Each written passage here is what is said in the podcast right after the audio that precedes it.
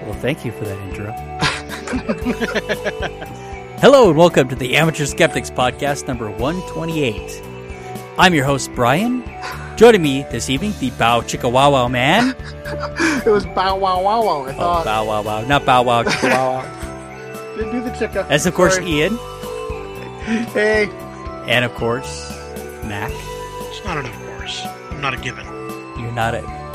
That, that's true. You're not a strange alien from the Star Wars universe. That's true. Yes. And, of course, well, maybe not, of course. I mean, but...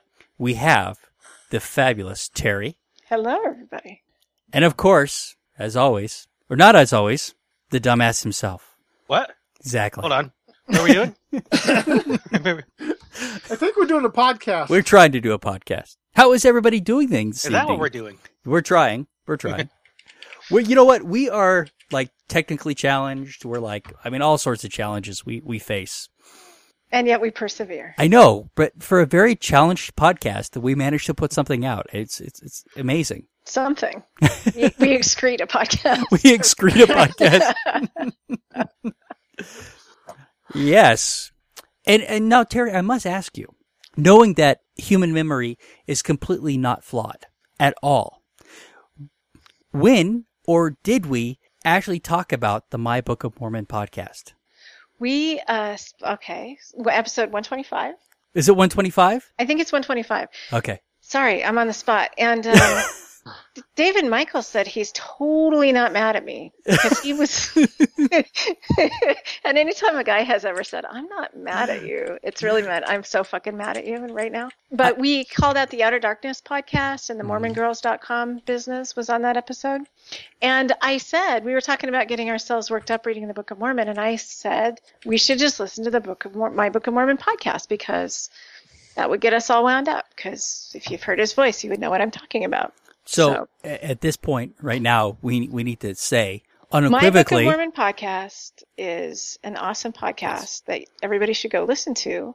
Um, so that David Michael's not totally pissed off at me anymore. Right, because because we, we would like to have him on the show if, we would if he's, love to if have he's him still willing after, after after your faux pas.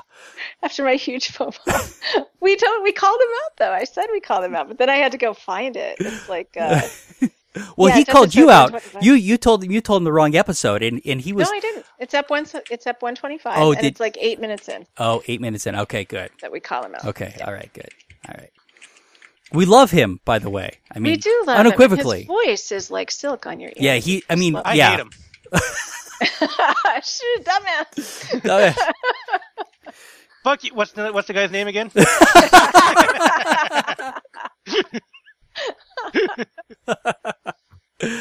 uh, he does have one of the sexiest voices in podcasting, though. I mean, let's face it. Yeah. I mean, I sound like a, you know, strangled cat. I mean, and, and, and that guy, it's unfair. It's really unfair. Brian, don't, don't play yourself down. I'm masturbating to your voice right now. Did you actually strangle a cat to find out what one looks like? I, I, I found it on the internet. I may, it might've been a screaming goat. I, I forget which. I'm all self-conscious now that you told me I make girl noises all wrong. So. Oh. I showed you how to do it. Don't just follow my lead. I'm going to do a uh, audio recording of me getting actually wound up. Oh, yeah. I can't. Yes. and, and and make sure you send it to Cash. Yes. From Atheists on Air. Shout from, out to Atheists yeah, on Air. That's what I'm saying. Yeah, you got to send it to Cash from Atheists on Air. He, he'll want that. Almost as much as I do. But not quite. Hey, I'm waving to my wife. Hi. All right. Well, let's get down to business, right? The brass tacks. What pays the bills? AnomalyCon. Are they still taxing brass?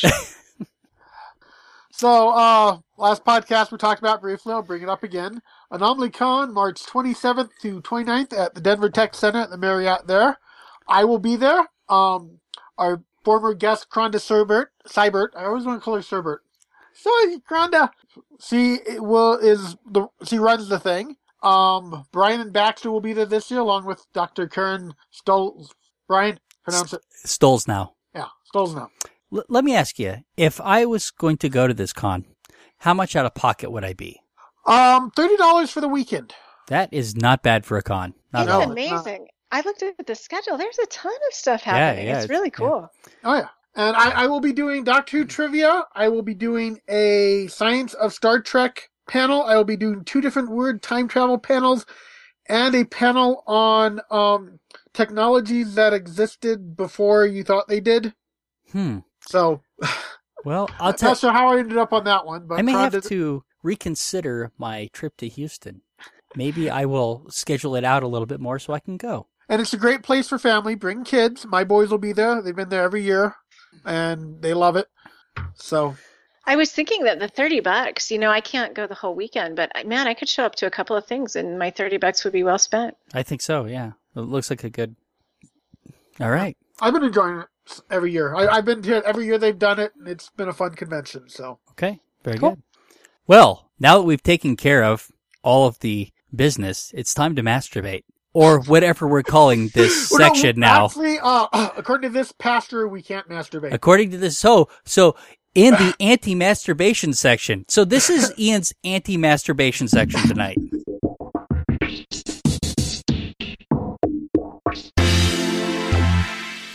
The Amateur Skeptics present Ian's Masturbation Moment, brought to you by the Dumbass Media Empire. The Dumbass Media Empire, bringing you content that touches people while they touch themselves.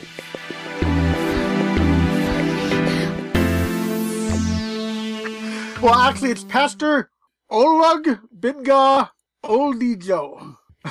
Uh, he he's African, not uh, Nigerian born, so I'm pretty sure I messed that pronunciation up. But he is a pastor of the Complete in Christ Church, part of the U K Ministries. Um, apparently he had a dream. God came to him, or was it an angel? Someone, God sent an angel to him in a dream, and the angel took him down to hell.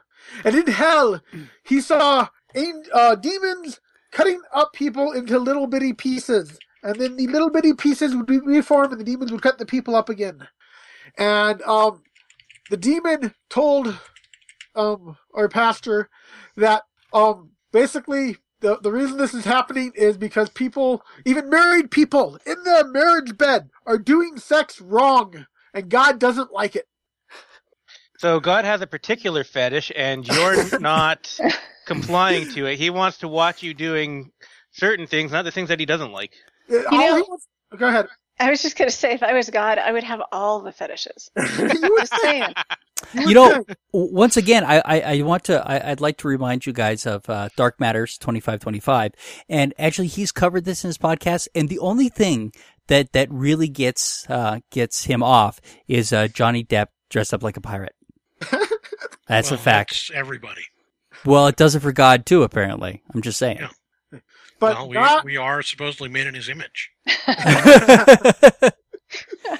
Well, according to our pastor here, God only likes missionary position. Man on top, that's it. That's the only way it's supposed to be. Uh, basically, wife on top means the wife has the dominant position, and the Bible clearly states that the man is supposed to be dominant. Doggy style, too much doing it like animals. Uh, he doesn't really give a reason why oral sex is out, but uh, uh, uh, or anal. I, I didn't hear a reason for either of them. Uh, my guess is you should be able to get away with anal sex if you're not if you're doing it in a missionary position. Basically, I guess flip the wife over. You can't do it doggy, but he doesn't say that. He, you know, everything but missionary straight on basic sex is out. What I would like to know though is when you are doing this, what view is God taking? Where's he looking at this? From what position is he watching? He is looking at it from every position. Ah, that's right, because he's omnipresent. That's right, he's omnipresent. I forget about that. He has the best view there is. So if he has all views at one time, why does he care which way the woman is flipped? Of all the people all the time having sex, like all the people in this instant, right now while we're speaking, having sex all over the world in various positions, God's watching all of them at the same time. And most of them are going to hell. I would think. My God, God's just masturbating like crazy. That's all he does. That's why all those babies die. I'll bet though. I'll bet cancer and stuff. I will bet that God. So are dogs who do it doggy style going to hell? Well, actually, technically, according to the Bible, and this is interesting. I I know this. The Bible says humans are the only things that have souls. Everything else is, um doesn't have an afterlife. So anytime a pastor, I, I've heard. you know, rel- pastors and stuff talk about that, how animals can get to heaven and stuff. Like, no, actually, the Bible clearly even says that um, no, nothing but human has souls, and so nothing else can make it to heaven. But Ian, what oh. about the Rainbow Bridge? Wait, are we getting to Asgard? What? That's, well, that's a Einstein-Rosen bridge, not a Rainbow uh, Bridge. Well, no, it's the, uh, the Rainbow Bridge, but it's also the Einstein-Rosen bridge at the same time. Uh, it, it's funny that you're missing something. Schrodinger's hmm. bridge.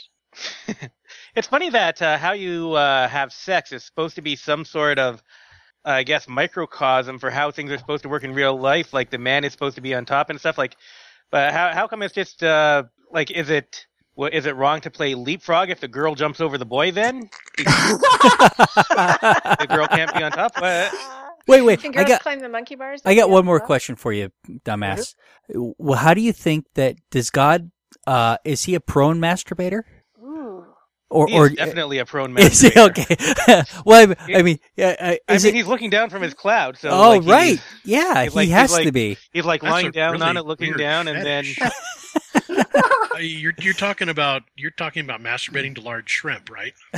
No, not prawn. Not prawn masturbating. Uh...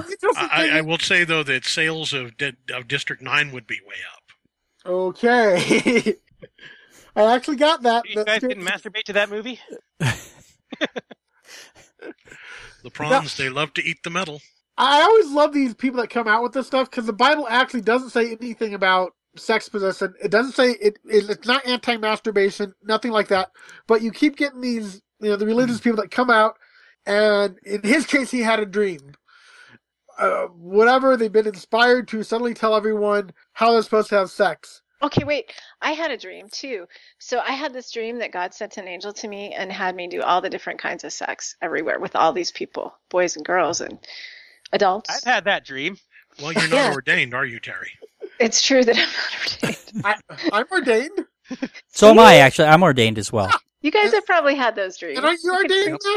So so three of us on this podcast are ordained. So legitimately, if we have those dreams, they mean something. I'll be well, mine... go have those dreams and preach them as possible. My, mine is the Universal Life Church, and I, I'm thinking about giving it up for the Church of Dudism. I think I should convert. I want to... Well, hey, I've, got, I've got an image here that might convince you to convert to something else. Hold on. Okay, excellent. Oh, dear. While he's doing that, you guys know what the, what the uh, number one pre-sale... rated R movie is now? I'm uh, guessing Fifty, 50 Shades, Shades of, Grey. of Grey. It's Fifty Shades of Grey. But do you know what rated R movie of all time has made the most money? Alien? Nope.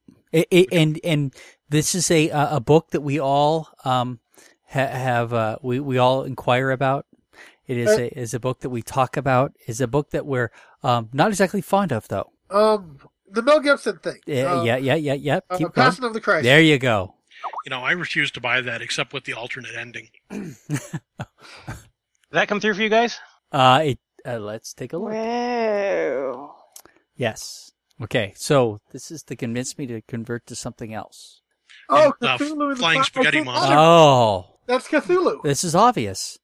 Oh, it's Cthulhu or the Flying Spaghetti Monster? Or is it Ganesha? Looks like Cthulhu to me. It looks like Cthulhu. I, I gotta go Cthulhu. Except for it's kind of got bat wings. Does Cthulhu have bat wings? I, I yeah. think he does, doesn't he? Yeah. Yeah? Okay. Yeah. It's Cthulhu. It's so it's it, settled. Okay. For our, our listeners who can't visually see this, It'll be it's a picture yeah. of a highway going through mountains with a really cool cloud formation that looks like Cthulhu. Therefore, so yeah. Cthulhu. Yeah. So it's. I mean, it's obvious that there's clearly no other choice. Yeah. Sweet. All right. And, and I want to welcome our new Lovecraftian overlords. With Cthulhu, you have to pray to be eaten first. that's, that's good if you. That's good if so you're the woman. Does, does Cthulhu care what position we have sex in? I don't think so. I, I've never gotten the impression he cares. I think would probably baffle him. Does Cthulhu have tentacles? I don't know anything about. Yeah, him. yeah, he does. Yeah, yeah, he he does. He's good. He's um got tentacles, bat wings. He's got tentacles coming out of his face. I have a Cthulhu yep. fez. And thanks to South Park, we know he likes to be scratched on his back. Sweet. All right. Now about this uh, thing, though, I mean, it's it just seems way too cliche that you have a dream about taking a tour of heaven and hell, that's like every for like the past thousand, two thousand yeah. years. Well, and also that's his a cliche about it. His um, vision of hell is not biblically accurate, anyways. Hell barely, hell is barely even described in the Bible. Well, yeah, exactly. So none of them are. You know, the yeah. other problem with with this is that you know it's the same evidence that Muslims use to say that God told me to kill those people. Yeah. Or jihadists, rather. Maybe maybe Muslims. I don't, I don't know. Anyway, when, when people go out and kill people in the name of God, it's the same evidence, right? God told them to go do it. It's like, well, right. uh, and this guy had a dream. It's like, well, okay. So if I take if I take that at face value, I have to take the other things at face value as well. And, and where does it end? Oh, yeah. So this is basically Dante's Inferno, the uh, the porn edition. Dante's sexy Inferno. So, so what? What is the, the bottom line here? It's that we we can't masturbate, we can't have doggy style sex. What is it? Is it the, the only the only allowed sex according to this guy is married couple missionary position? You gotta wonder how much. I mean, God had clearly has a lot of time on his hands if he gives a shit about any of this. I don't understand their, their God. I don't get it. Yeah. I don't understand why sex is always so important to these people too. Like it well, comes up all the time. It's a control thing. If yeah. I can, if I because it's a, because we have such a strong sex drive. It's a it's a control through shame thing. Right. Sure. Yes. Sure. Because yeah, every, everyone knows, we, you know, most people want to have sex. It's it's everywhere, and to tell people exactly how they have to run their sex drive, it gives them power. There's no doubt about that. Yeah, I think that that it's just such a base urge that it's easy that they found it easy to shame. It's a basic instinct. It's a yes, absolutely. Speaking of R-rated movies, all right, we should move on to Terry's spirit animal. uh, yeah, so I have a spirit animal now uh, for the first time in my life. New Scientist posted an article on February eighteenth titled "Oral Sex May Be a Lifesaver for Spider." It's about the male Darwin bark spiders, fascinating adaptation to avoid being killed and eaten after mating. So a lot of spider species, um, post-mating, the females kill them and eat them because they're done with the guys. But this spider has figured out how to avoid that. From the article, males nibble on external female genitals using their fangs, and then we observed that there was a liquid coming out of the fangs. Researchers suggest that the lubrication relaxes adult females, so they're less likely to engage in sexual cannibalism. So the spider's survival depends on giving good oral. Wow. Okay. All right. Yeah. That is awesome. Evolution for the win. and it... Only only makes them less likely. Right. Right. Exactly. Less likely. I guess it depends on how good they are at it, right? Exactly, yeah. Right? Only the good ones survive. It's I'm telling you. Uh-huh. It's so it's evolution. And yeah. If they had souls, they'd have, they would go to hell for this. Yeah. Because God I'm trying to figure out what a praying mantis, male praying mantis, could do now. Yeah, that's a good. Because yeah. you know, I don't think I'd want to get a hand job from one. well, this, anyway, I just thought yeah. that was really cool. You should all be shuddering right about now. All right, guys. What do we want to do next? Do we want to talk about the Mormons, or do we want to talk about? Do we want to do them in order? Do we, we can do it. Should we just do them in order? Okay. All right. So this next one is more or less a follow-up to previous stuff we've talked about. Now, if you recall, a while ago we talked about a um, bakery that got in trouble because um, the owner denied a couple the basically denied service to a gay couple. He would not bake a wedding cake for their now, gay wedding. Ian, we did talk about this last week. Mm-hmm. Well, we, do, we didn't talk about it last week. We talked about it two weeks ago. Was it two I don't weeks think ago? We talked about it on the show. I think we kept moving no. it. Oh, did yeah. we? Oh, okay. Yeah. Right. Can, All right. Well, because continue. You wanted dumbass here. Oh, that's right. I wanted dumbass for this one. That's right. I did. Yes. So, anyway, oh, yes, because you know my feelings about this guy. Exactly. That's right. I did. I did. I did yes, we talked about it, and then I decided that we would skip it till you were here. Right. Ah. All right. So start over. All right. So, uh, if you a while ago we talked about a bakery that um. De- Denied service to a gay couple. Said um, the, the owner said, "We will not bake you a wedding cake um, because we disagree with you." Uh, we, we had, a, I think, we had a good discussion over that one. Well, this is a more or less reverse setup on that same thing. What happened was a guy came into the Azkar bakery and um, wanted a Bible-shaped cake. Well, the owner said, oh, no problem. We do those. That's fine. Um, you know, gave him some stuff. He picked out a cake he wanted. And as he was ordering the cake, he decided he wanted some rather hate-filled anti-gay statements written on the cake. Um, the owner of the cake shop, who um, says she herself is a Christian, said, no, I, I can't write anything like that on the cake for you. That's, you know, I disagree with that. I, I will still bake you the cake. I will provide you with the tools so you can write that yourself. But I myself um, will not write that on the cake. It it offends me. Um, this guy basically at that point even told her, well, you better get a lawyer. Walked out, and apparently he came back a little while later and asked her if she'd talked to a lawyer yet. And she's like, no, I've been busy running the business. And um, needless to say, he did end up um, suing her. Um, what was the actual suit? The suit is a religious... Oh, what is it? Here, here's the thing. So while you're looking for that, there's a distinct difference here between the two. In the first one, the baker refused service. In this one, the baker did not refuse service. They said, we will make you the cake. Well, she refused part, part, part of part the of service. the service, right? That's true. And she, and, uh, and it wasn't... The even I guess he wanted two gays on there, and she wanted she he, she was gonna, wanted him X'd out. He wanted him X'd out. To me, though, this really sounds like somebody picking a fight. Oh yeah, oh it totally does. It sounds like that to me too. Although he, I think he has part of a point. I mean, uh, let me ask you guys something. What would you think if a man walks into a cake shop and asks them to bake a cake celebrating the Holocaust?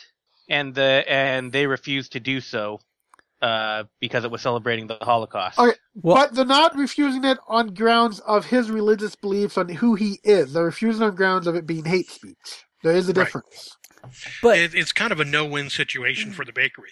If they do it, they're damned. If they don't do it, this guy wants to grind an axe and sue them. This or is, am I wrong on this? I, I don't know. In some ways, it's unfortunate, but this matter kind of does need to be settled, because the initial lawsuit that happened and that, that they won, saying, you know, that the, the baker was, said that, that, you know, was was in violation when they refused service for not making a, a, a cake for a gay wedding. It left this open. They left this door open. Is this a strongly held beliefs issue? I, I don't know. And here's the problem. With...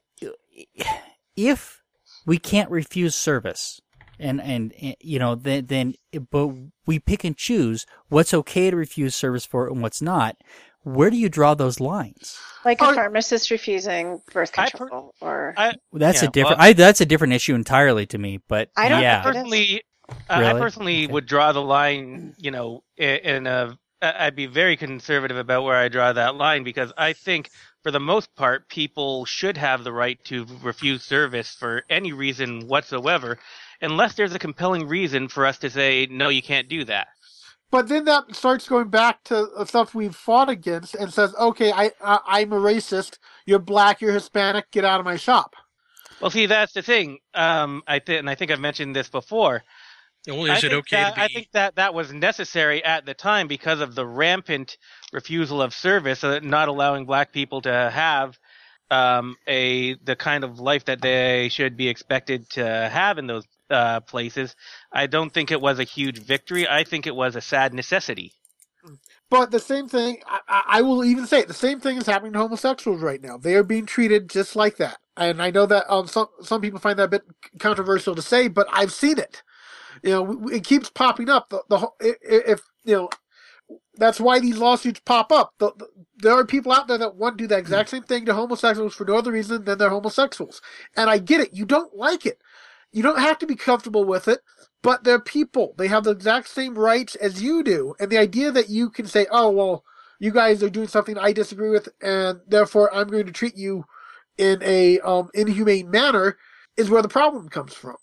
Yeah, but I think people have the right to be assholes, and unless it gets really bad, uh, we should protect other people's rights to be assholes. Here's the thing. is that would there have been any damage to her business by her doing this?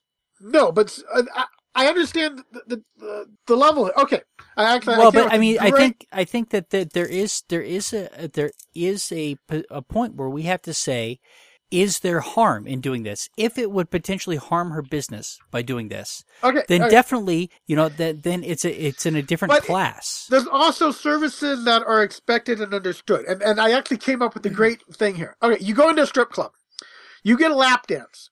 At the end of the lap, the lap dance is expected. You know, that, that you, you, um, actually, I don't think all strippers have to give lap dances. They make a fair amount of money by doing them, so they like to do them. Um, so you, you get lap dance and stuff. When you're done with the lap dance, say, hey, by the way, um, give me a hand job. No, that's not expected. That is not a service that she had ever said, I will, I would do for you. Or that's legal. Yeah. But, um, and there are some, I, I understand there's some strippers that will do it. Because, hey, it's some extra money. I'm willing to um, do that, even though it's not a service expected. It's not a service that was ever promised. It was not a service that the, the company itself says they provide. But, hey, I want it. I know some strippers have will do it. I don't care whether or not you're one of them. It, it, you know, you can't just go in and expect it from everyone. And to me, that's the same kind of way. She was willing to give the basic service that she would give anyone else. She would bake them a cake. She would um, frost it. She would give them the tools to write what they wanted on it. But she herself um, should not have been expected to do a service beyond that. Why? Because that is part of well, her services. Yeah, writing no, si- right. writing uh, stuff right. on cake is part of her services. It but is it, part of it. But so what it if was, she?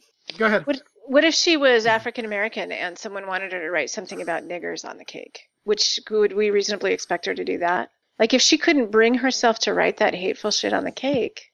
I don't know. I'm yeah. struggling with it. But Is like it... I say, once more, the stripper, some strippers are willing to do it, but other strippers, no. Hand jobs, that, that's you know that that's disgusting to me.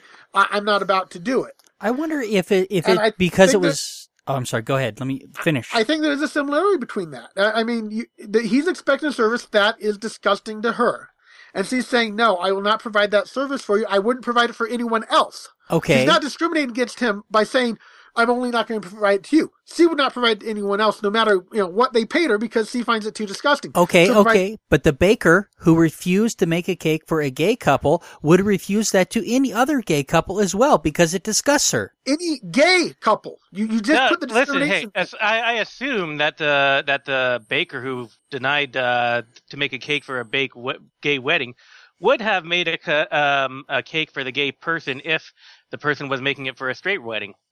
Probably. Or that this woman isn't disgusted by writing on cake. She's disgusted by the words that he wanted her to write. Right. And so there's, but like I said, the, the, to me the big thing is she would not deny people the baking of the cake. She would give them all the exact same service she was willing to give him.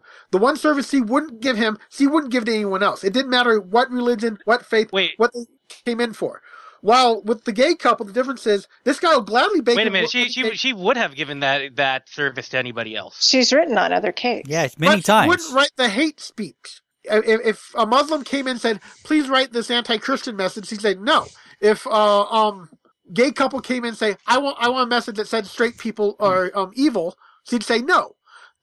Right. So it's the message. It's the message on the cake that they're. It, this is exactly the same. It's the message on the cake that they're. Uh, that they're not willing to do, not the cake itself. Right. But with the, the with the other one, he's refusing the gay couple. He'd be willing to bake that exact same cake for any straight couple. But he's discriminating. He, he's, saying, he's not he's f-. not he's not refusing to do it for, he's he's refusing to do it for a gay wedding. He's not refusing uh, gay people service. He'll ba- he'll give a cake to a gay person presumably. But he won't do the wedding cake, which is a service he will He, he won't write on it else. Happy wedding Gary and Steve. Is why he doesn't he doesn't want to do that for them. I'm not sure that there's enough of a legal distinction in the argument you're trying to make here, Ian. No, the, uh, I, I, I'm not a lawyer, so I don't know for a fact on that one. But I think there is a, a distinction, and it all has to do with the um, whether or not that exact same service would be provided to others. And it's hateful, said, it's hateful to God when two women get married, or two men get married. Uh, that doesn't. That should never, ever be a legal argument. That that's one of the problems with the whole um, homosexual side of things. Is it is a, they're trying to use that as a legal argument. It's like no, no, wait a moment. Uh, Our laws can't be based on what you your interpretation of the Bible. Well, then they can't be interpret uh, based on your interpretation of hate speech either. Help me understand how this is entirely different from the pharmacist refusing to provide Plan B thing. Because I think it's well, of a piece. I don't know, because that's a medical. Well, I don't think I don't think that any pharmacist should, should ever be able to say avoid getting pregnant. Right. If somebody if somebody writes a prescription, that a pharmacist should fill it. I, I but, because that's a medical thing. I, I don't know. Eesh. But they don't. Ha- but some of them are refusing on grounds of strongly held religious beliefs. Right, and I don't think they should be able well, to do that. That that's part of their job, as required by their employer. That's you. You can't say to to an employer, "I'm mm. not going to do this job because of my religious beliefs." It's like, okay, then you're fired. So is the yeah. cake thing part of this I agree lady's with job? On that one. Is the, the cake thing part of this lady's job? Writing stuff on the cake that customers. I, I think that, I think writing well, stuff on well, cake is part I, of her job. I think that in the, in her case. She's if the boss she, and she owns... makes the rules in her place. Yeah, exactly. So she gets to choose what she writes on a cake or what she doesn't. I think she offered the guy a very, very reasonable compromise, yeah. but I think I, he came I, in with an axe to grind. I completely agree that this guy's a dick. Well, I don't think that anybody disagrees with that. Yeah, it's such a hard... I'm struggling with it because I feel like if we say it's okay for her to, in huge quotation marks, discriminate, which I think is a little bit of a stretch. I don't think she is. She is discriminating. I, There's I mean, nothing wrong with the word discrimination. Discrimination merely means to make a choice. Everyone discriminates. It's when it's it's whether your discrimination gets out of hand and alienates you from society is what is what's the difference. Now, see. Uh, when they ended segregation, you know, uh, everybody wanted, like, they, they had to, uh, it, they, they had to put something in place because black people were so segregated and so many people wanted to just not have them in their restaurants, in their schools or whatever, that they had to take legal action of that for black people to live a normal life in those areas. But I can't really get all that into the idea that cakes are so important that... Well, I don't think it's the cakes to... themselves. It's more of the principles of it. Is I, I don't know. Maybe, dumbass, you've never had a cake that's good enough for you to understand. Because, like, there, there are people who will make wedding cakes all over the place, and I, I don't see this as a huge denial of service because I kind of... I kind of think that, you know, putting in laws that uh, you can't discriminate against black people, that was something that was necessary, but it wasn't something that was good because I believe in people's rights to be assholes, like I say. Yeah, but not with the pharmacist. I think that that's a different situation. It strikes me as I, I different. Think, I think there has to be some sort of legal um, framework for drugs and stuff, and that's something that uh, that it's up to the government actually to um, – to say you can do this and you can't do that, and if you don't agree with it on religious grounds, well, too bad for you.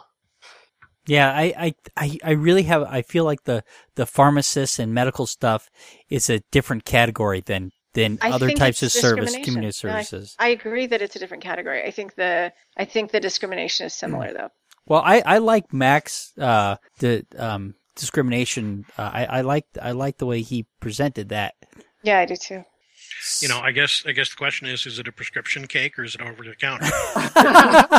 Well, Plan B is over the counter, right? So so right. does that put well, it into a different class? Cake. We're not talking about Plan B.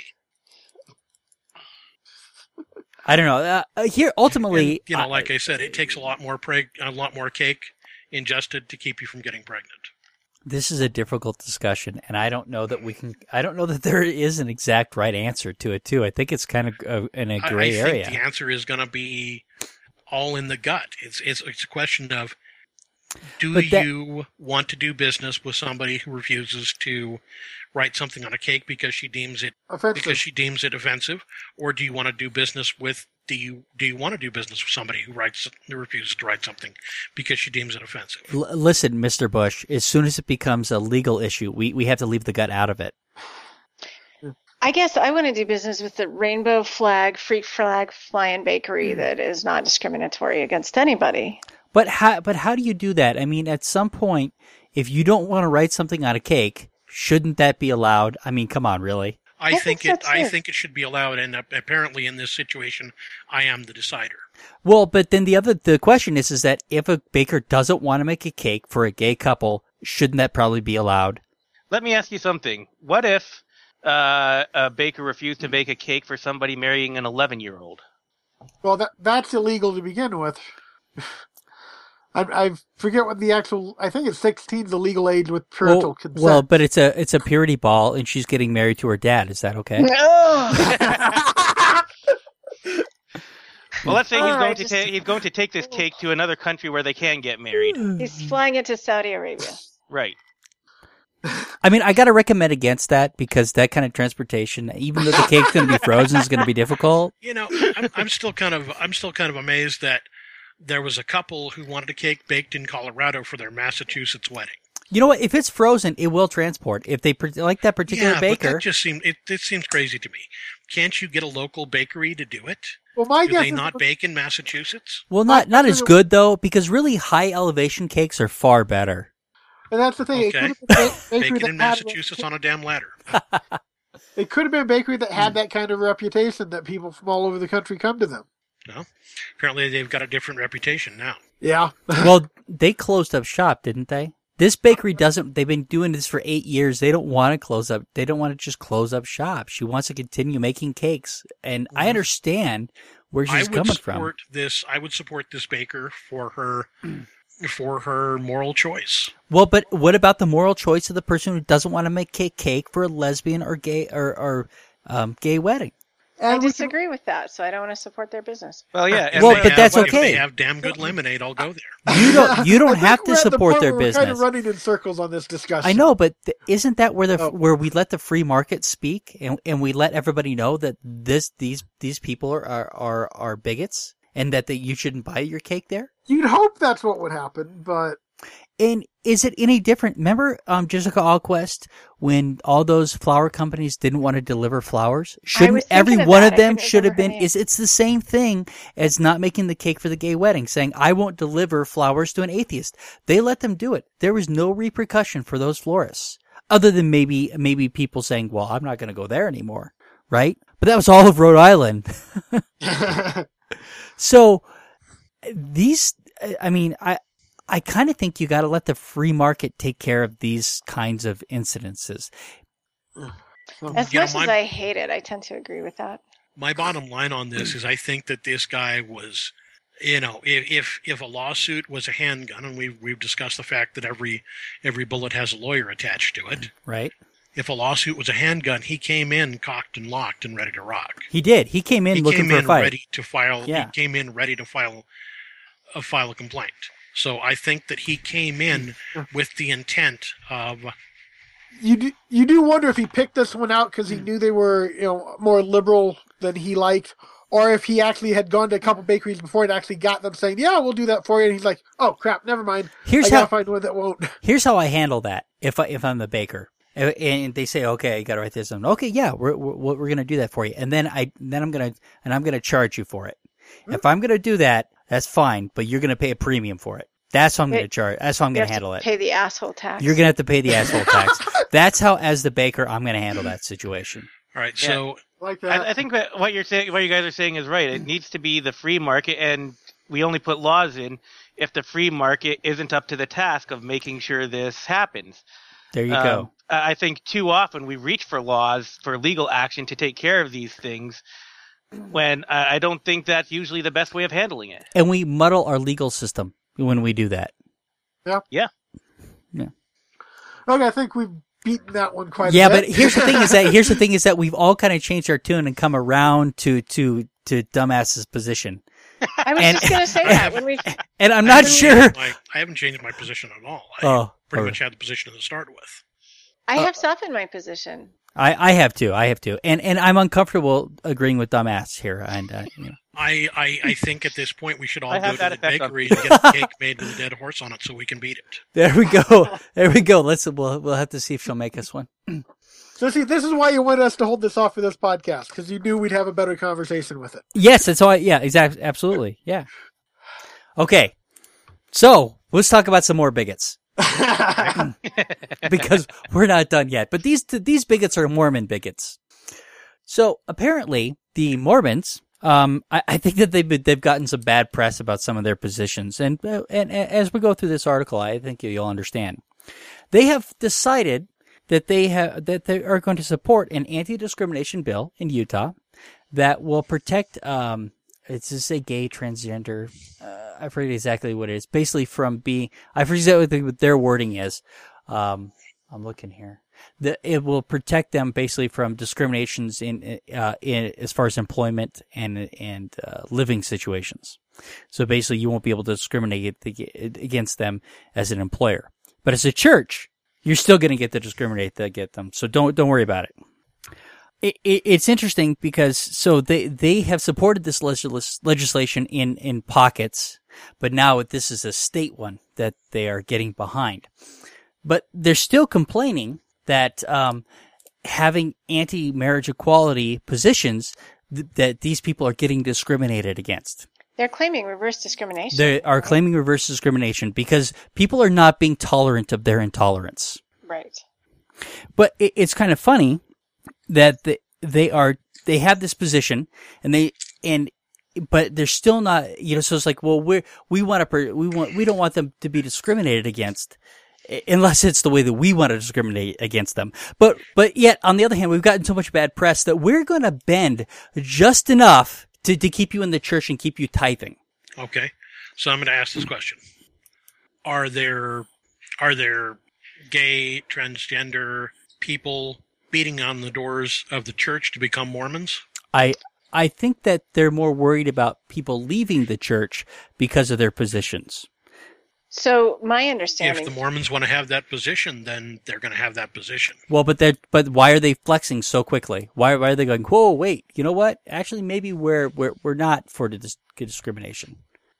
Society is changing around them, and uh, hmm. they are are perpetually stuck, like fifty to a hundred years in the past, on some of these issues. And what they're seeing is young people in the church who are gay or lesbian or transgender or whatever, um, who whose families are uncomfortable about the level of discrimination against their loved ones. So, yeah, I think they are losing members. And I think they, um, you know, they still don't. So their position, my understanding of their position is it's now okay to be gay, lesbian, transgender. You just can't act on that, right? You can't. Well, and the, you can't. Well, to be to be clear, uh, you're um, even if you leave the Mormon Church, you're still on the, their books as a member. Probably so, yeah. Uh, but you, but if you, well, yeah, exactly. If you die, you're on the books of the Mormon Church as a member too. So, but if you if you leave, if you leave, you're not tithing, right? That's They're true. Not getting your money, and so I, I, I mean, ultimately, come on. If if you have a position that that the church has always had, and society's changing around you, but your membership base stays the same, and you're still bringing in as much money as you ever have. Do you change your Do you change your position? No, if it's working you for feel you, you're right. Exactly. So, but but if people start leaving and it starts to hurt your pocketbook, what do you do? You, you do realize it. that uh, you realize that there's been a new revelation in a dream.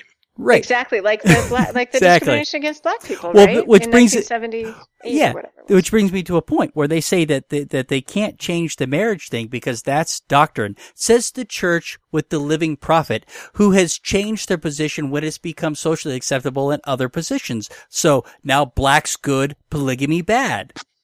I mean, it's exactly the same thing. So so eventually gays are going to be good if it's good for the revenue stream. Right.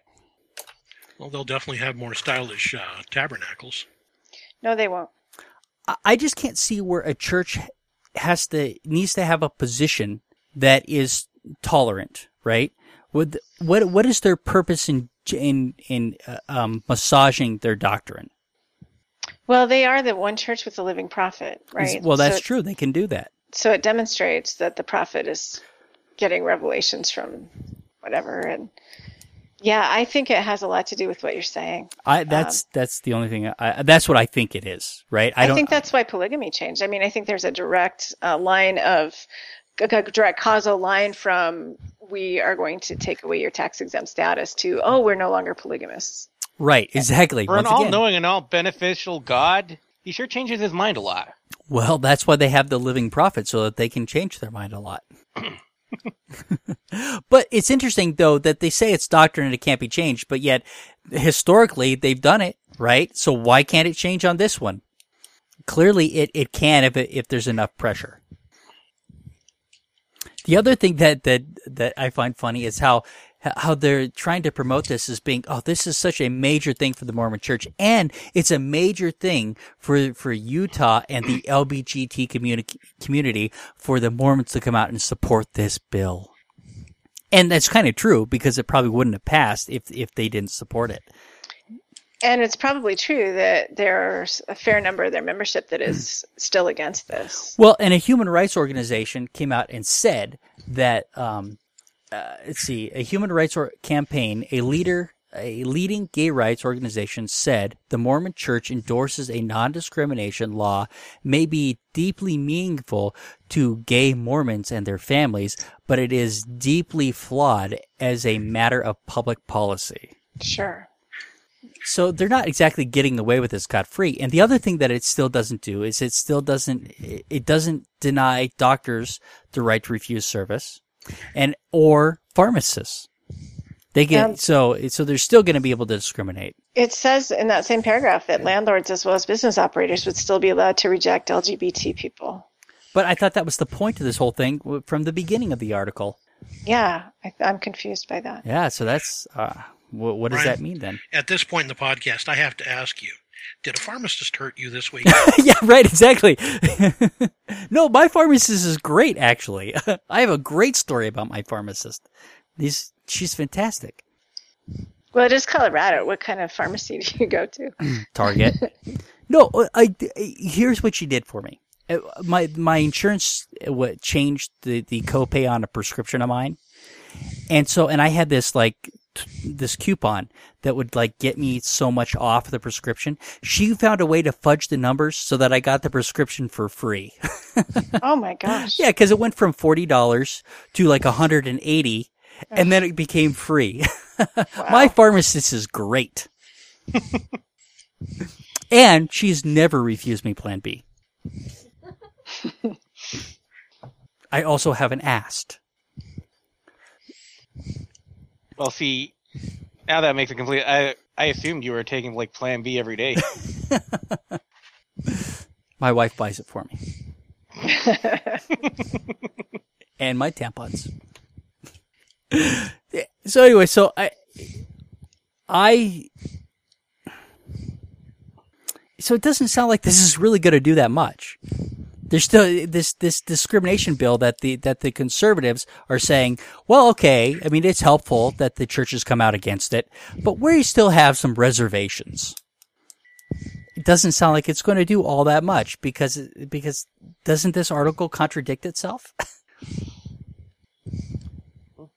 Yeah, but I would like to, I would like to say that, um, I would like to view it as positive that the church is softening their stance on this just a tiny bit, even if it's just affront or just words or whatever. Just the fact oh, yeah, that they, they this is how it happens, right? This is how uh, thing one small step at a time things change. Yeah, yeah, I'm hopeful about that. Although I guess this is a slippery slope argument too. I think the church should raise its tithes as an asshole tax for all the people that are leaving. So if that person's going to leave, I'm going to charge you more. And then a lot more people will leave. Yeah, they probably won't and work out so well. Yeah, yeah. Now that that that that's probably not a good uh, uh, the f- free market argument, is it? The People's Mormon Church. But so this did remind me of another story um, from last year, and I don't remember if we talked about this or not. So when they were talking about um, how some people with anti-equality um, positions were being harmed. When they, when they, when they would come out and talk about them. Uh, last year, Mozilla hired uh, a new C E O, Brandon Eich.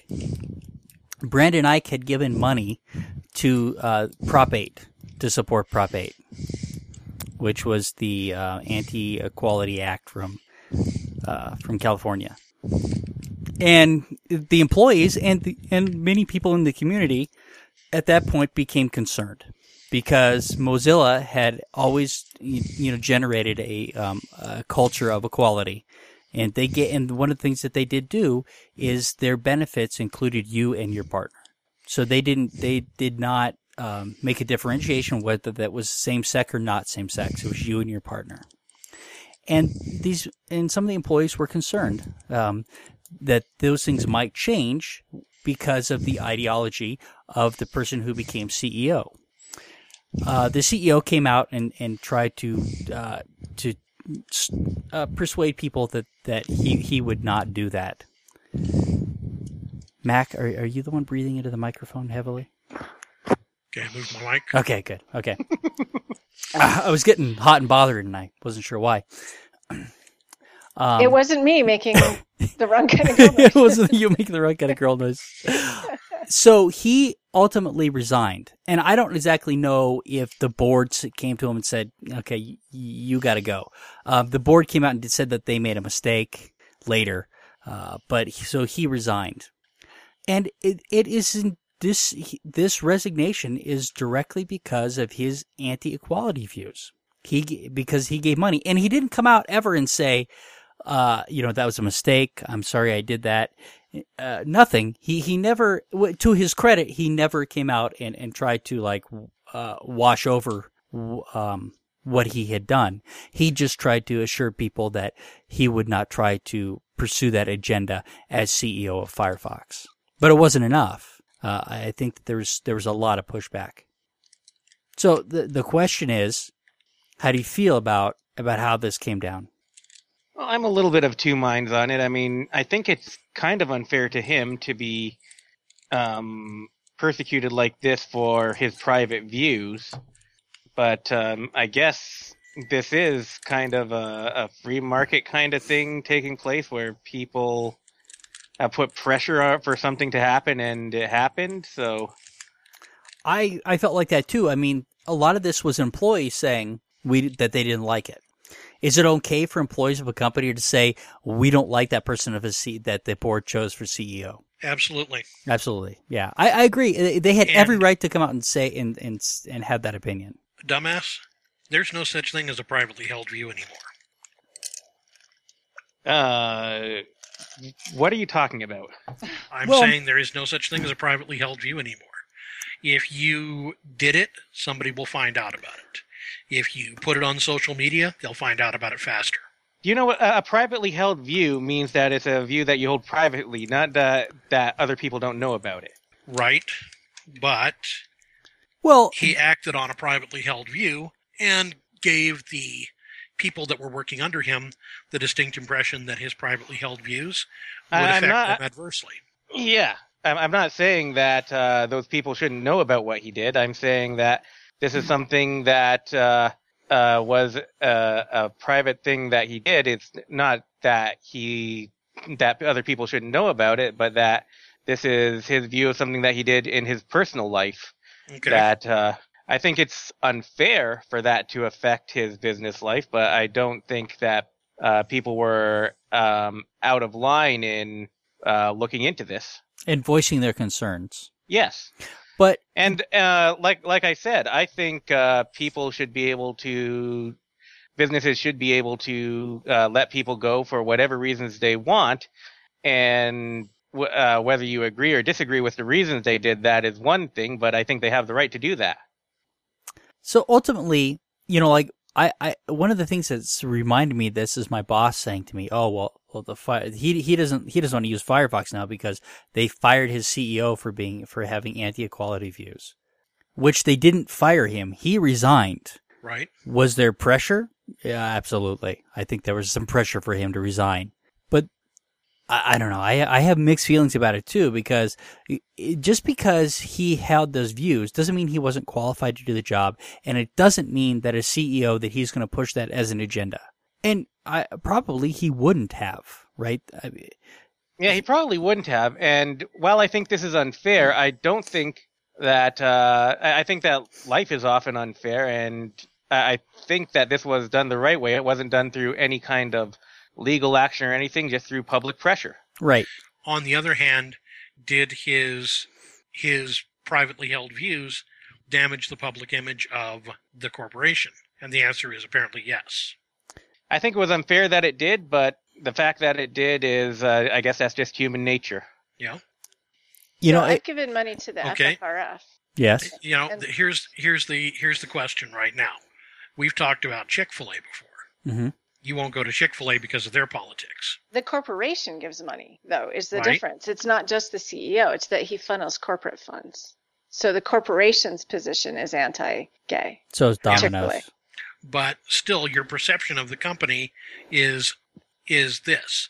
So well, is it possible that your perception of this company would make you not use Firefox? And the answer is yes, it is entirely possible. Yeah, it is entirely possible. I, I agree with that statement. So his privately held views are damaging the, com- the company's public image. Oh, they absolutely were. I don't think there's any doubt of that. I mean, it was not just employees. It was, it was I mean, and it might have been a vocal minority, right? But but people who were in the know were and were, were complaining about it. I mean, I, I, I didn't see a lot of support for the um for keeping Brandon Eich as C E O.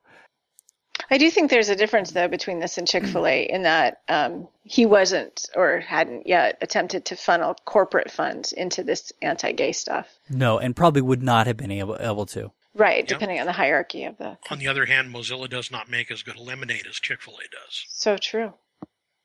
What kind of bourbon do they use? They don't need to. Oh, well. Their lemonade is pure liquid crack. it's It's just, it's good... It's fresh-made lemonade with a lot of sugar, and it's very tasty. I, I probably would have shifted browsers had he stayed, to be honest with you. And and I, I kind of already have switched to Chrome, but for other reasons. But right. but this would have been this would have been one of those things that for me, I to to, to make a stand, to make a statement that I, I probably would have moved. But and it's also okay for my boss to you know to. to stop using it because he feels that the C E O was treated unfairly. It's not okay for him to say he was fired because that's factually untrue, but it's okay for him to switch browsers because of, of Firefox corporate policy that he disagrees with. Well, yeah, that's a personal decision. You can do that for whatever reason you like. Absolutely. Yeah, but I thought this uh, this kind of goes back to what that first article was saying about how, you know, the, the people's um, intolerance not being tolerated was, you know, damaging them. Right. But it did damage the Firefox brand. I got to say, I, I, it, it, it, it was a black mark for them as a consumer. Well, presumably they didn't ask him about his views on gays before hiring him. They probably didn't. Yeah. But when it came out, it was a big deal. Are they allowed to? I, that's a good question. I don't, I, they could have checked it though, because it was public record. Sure. They could have yeah, known. It's not something you generally check though. Nope. They wish they had though. I bet they did on the next guy. All right. What do we got next? Gorgeous women. Nice. Oh, yes. The gorgeous women. I didn't read this real close, but I think it's pretty obvious what, what the intent of it is. Um, so they did a reverse Photoshop on some women that are, you know, re- regarded as being, you know, public figures and fairly attractive. They did Katy, Katy Perry. Perry. Yeah, so they did a reverse on Katy Perry, and, and what they did is they made these women heavier. They're all uh, they're all women too, which is kind of unfair. But uh, I I kind of think that he went too far in the other direction on some of the women that he's got here. I mean, he went he didn't try to make them fuller figured. He tried to make them, in some cases, either gross or. Um, Like, for instance, the picture of Emma Watson. That's the one I. That's what I thought you were going to refer to because the pot yeah. belly hanging over. Yeah, that one is particularly bad. Hey, she looks like she looks like. Well, hell, she looks like she's got. She should have a beer in her hand and be sitting in front of Jerry Springer. She also like the, she also looks like she should give that shirt back to her child. The yeah. Mila um, Kunis pictures looks fine to me. Yeah, I yeah. thought so too. She's great. So uh, the the Kim Kardashian uh, picture's nice. Yeah, the Kim Kardashian. Yeah, the Emma Watson. Yeah, the, he, he, the uh, the artist really did over exaggerate her belly, like went a little far in that. Uh, likewise, with although Jennifer I like Lawrence. the, I like the way her face looks better this way. She's not ugly, right? By any means. None. He doesn't make. I mean, he he makes their faces a little bit fuller, and uh, and actually. The the point of this is that they, I mean, it says right here, you know, talking about Katy Perry, Katy Perry is still your teenage dream, yeah. even when she packs on a few pounds. And it's true. She's still. Well, she's asked, he's asking, he's the, the article's asking the question, not saying oh. she is. Oh, is Katy Perry? You're right. Well, no, I, I think she still is. She, she. Yeah, no, I mean, Katy Perry, funny though, definitely. Still. That yeah. yeah. I love the way their faces are more filled out. I think they look a lot better that way. But don't you? But the thing is, is that okay? He he made them fuller figured, but except for the uh, the Mila Kunis, Mila Kunis, Mila Kunis, um, he doesn't exactly put them in clothing that's appropriate to their weight. Yeah, that, that yeah. is true, and that is problematic. And, and and yeah, I think that these women are still attractive, even heavy. And I and I and I I think many heavy women are attractive. I mean, they're like anybody else. There's there's some I find attractive and some that I don't. Um, these women, all the way that he has portrayed them, heavier, are are attractive. Uh, regarding the clothing appropriate to weight, though. Like what clothing is appropriate? I don't know. Is that a judgment call? I think I kind of uh, feel like it is. I, I don't. I don't want it to sound like a judgment call. I just I really think, like the Kim Kardashian picture. Yeah. I do have to draw yeah. draw issue with one other thing here.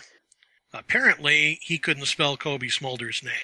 Uh, okay. I, I don't know. Let Let me just say. Let me say to, to Terry's point that my what I'm trying to say is that there are clothing that that people of different sizes can wear that are more attractive on certain body types than others. So you're saying maybe he chose some unflattering clothing. That's the, uh, yes, that's exactly okay. what I'm saying. Yeah. Is that I'm saying that, that the, with, the clothing yeah. is that that that's a better way of saying what my point is that the clothing is unflattering. I mean, like the the um the Katy well, Perry one, that's not unflattering. No, she but looks great. Well, the Katy like, Perry one looks really but good. But the Emily Watson, uh, yeah. that and, is unflattering. And the and the poses sometimes, like the Rita Ora. That well, pose is not going to be flattering to that body I, I type. Don't, I don't know because the, the he took pictures probably right and, and yeah. made them larger, so he didn't choose the pose. Oh, he I mean he chose the pose, but they were already in that pose. Mm.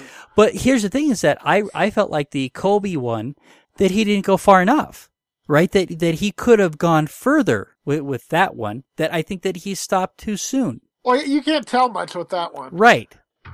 See, did that, anyone click the? Uh, did anyone click the? The voting at the bottom? No, I did not. What does it say? So I clicked, I would prefer it if he chose to celebrate real life plus size women. Yes. And, yeah, okay. I, I can uh, see that. That apparently was the number one answer, followed by I think they are beautiful with seven hundred sixteen. Um, I like the idea, but I do worry these images are just another way for for people to poke fun at bigger women with four hundred fifty-two. Hmm. I don't think there's not much difference between from photoshopping women to be skinny without their consent at three hundred seventeen. And I can't decide what to think about them with two hundred sixty-nine. Which, why would you bother to vote if you couldn't decide? Well, I don't know. You could be torn. I mean, I, I can understand that. I mean, it, that that that is a reasonable position to have in this case. Because, so I have.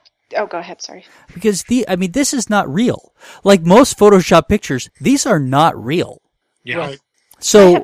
Two thoughts. I have yeah. two things to say. First of all, I dropped in another article right below that linking to a, a real plus-size model named Tess Holliday, uh, who is the biggest woman to have signed a modeling contract. Um, and she is she is big. She is very, very big. Um, the other thing I wanted to say is that I have a friend who is challenging my thoughts on body shaming for women. And so I've kind of been thinking about what he said. He thinks that it's not men who body shame women. It's the fashion industry, which has not typically historically been run by straight men. So well, I've said that. I mean, I think I, I that's kind of been my point every time I put, uh, put one of these body type issues in there is that it's it's not. Yeah, it's the fashion industry that, that that's doing it. His point is also that it's other women. I, I agree with that because the the, the the fashion industry is putting women up there for other women. Right, it's not men that are that are looking at the at the at these clothing. Or that There's women. An article that I posted to Facebook not too long ago. I'll see if I can find it, but uh, it was about. It said the first plus size model in Sports Illustrated, I think it was. Yeah, yeah. And I'm look uh, looking at it and, it's, and like, wow, they consider her plus size. Yeah. She's like my size. We we did we did another one, another one uh, that was a plus size. So you've seen that what was one? Her, um, what was her name? Jenny. Jenny something who who was a, a plus size model for one did one of these fashion shoots, and she was I mean she was highly I mean she was very attractive, and she was she looked like an uh, um she still looked like a, a good sized woman, right? Kind of on the skinny side compared to what we see a lot of other ones. What they're considering plus sizes Yeah. I was I was looking at her picture and like, she's not plus size. She's just not borderline anorexic. Right, exactly. So what do you think? Why do you think that if if it's about women shaming other women into being thin, because a lot of guys, apparently, anecdotally, actually prefer fuller figured women or don't find heavier women unattractive. I agree with that. Um, what drives women to criticize each other so hard? Men do it too, you, you but for different things. Of, uh, you got me thinking about Craig Ferguson's comedy routine where he was talking about, oh, there's a name for men who like bigger ladies. They're called heterosexuals.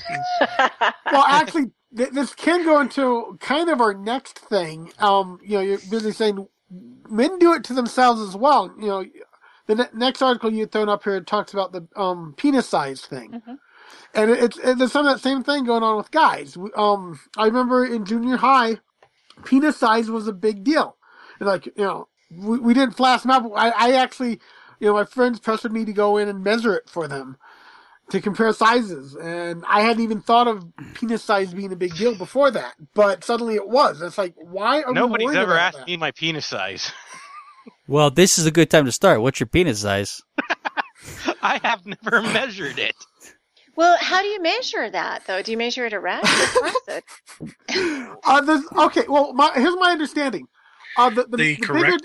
the correct way to measure it is to measure it erect, measure it flaccid, and add the Double. two together. Yeah, there's more um, variation flaccid than there's erect. Erect sizes, uh, your your flaccid size will vary much more than your erect size, is my understanding. And um, which is one of the reasons why the, the penis size doesn't matter flaccid, because um, that, that's going to change when it gets erect. So my understanding is erect is actually where it matters the most, and that's actually more standard than flaccid. Yes. That is also what I have heard.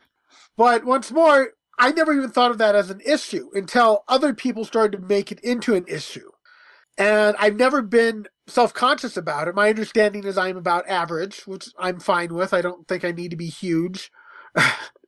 But it, it, it's some of the same thing. I, I don't think I don't get the impression women are as concerned with um, penis size unless they have a very specific fetish as men are. Yeah, I think and, that's true. I, yeah, I... You know, here's the thing is that this, once again, penis size is equated with with sexual prowess, and it should not be. Big penises doesn't mean you're going to be good at it. Right. But, you know, it's the same type of thing. I, I think women are I, – I, I don't quite understand. It, you know, maybe it's the alpha male kind of thing, but I think it's the same kind of body shaming thing. It's like these women are like, okay, I, I'm going to – have a standard that might not be relevant, but I'm going to make it relevant because I want to have superiority. I want to be able to, you know, kind of dominate. And, you know, I think that's where some of this stuff comes from, is certain people are, are able to say, hey, I'm going to dominate this way. And so I'm going to make something that might not be an issue, an issue. Who are you wanting to dominate, though? Other men, right? Yeah, well, the penis size is men dominating other men, and the um, w- women standards is women trying to dominate other women. Huh. I had a so, I had a jerk boss who said, uh, "Big dicks make boys, little dicks make girls." Wow. Yeah. Okay. So the story that I put up here about this uh, called "Throwing Hot Dogs Down Hallways," which is a euphemism I hadn't heard until very recently. Um, via Jezebel, a Yorkshire poet throws Britain's first teeny tiny penis party because he wants to end the size shaming, and I think it's a laudable goal. Uh, he wrote a poem about his his small penis. And so from Jezebel, men who have small penises are prone to anxiety about their body image and their performance. That's why a Yorkshire poet by the name of Aunt Smith is throwing a party to celebrate tiny peens of all shapes and sizes. He's charging people admission based on their length. The shorter the dick, the smaller the entry fee.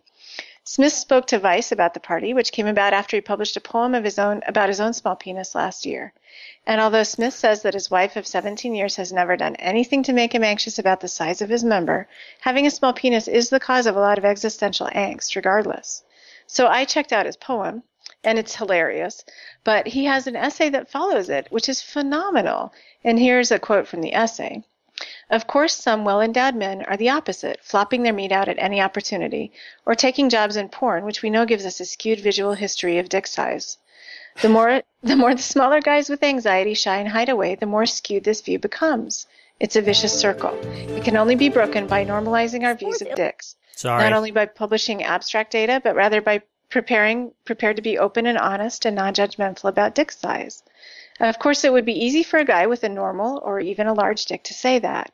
But if a guy with just about four inches at best stands up and says, compare with me, then the vast majority of men, ninety-eight point eight percent, are going to feel all the better. As with the guy with four inches, since we'll have reduced the overall perception of common dick size. So I came to the conclusion that rather than my anxiety being justified, which even though I am small, it isn't, my anxiety was adding to the problem.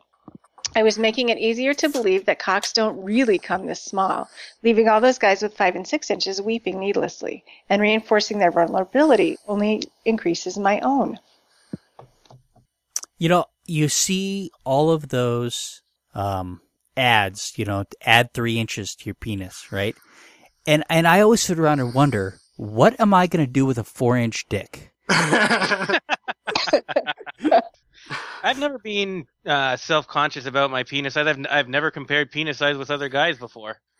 I'm pretty sure my penis is on the smaller side, but I don't know. It doesn't matter. It no. it isn't it isn't an evaluation of sexual prowess. It isn't an evaluation of any if anybody as a person, but we make it as such. So socially, right? I mean, oh yeah, inappropriately so. No, I, I've.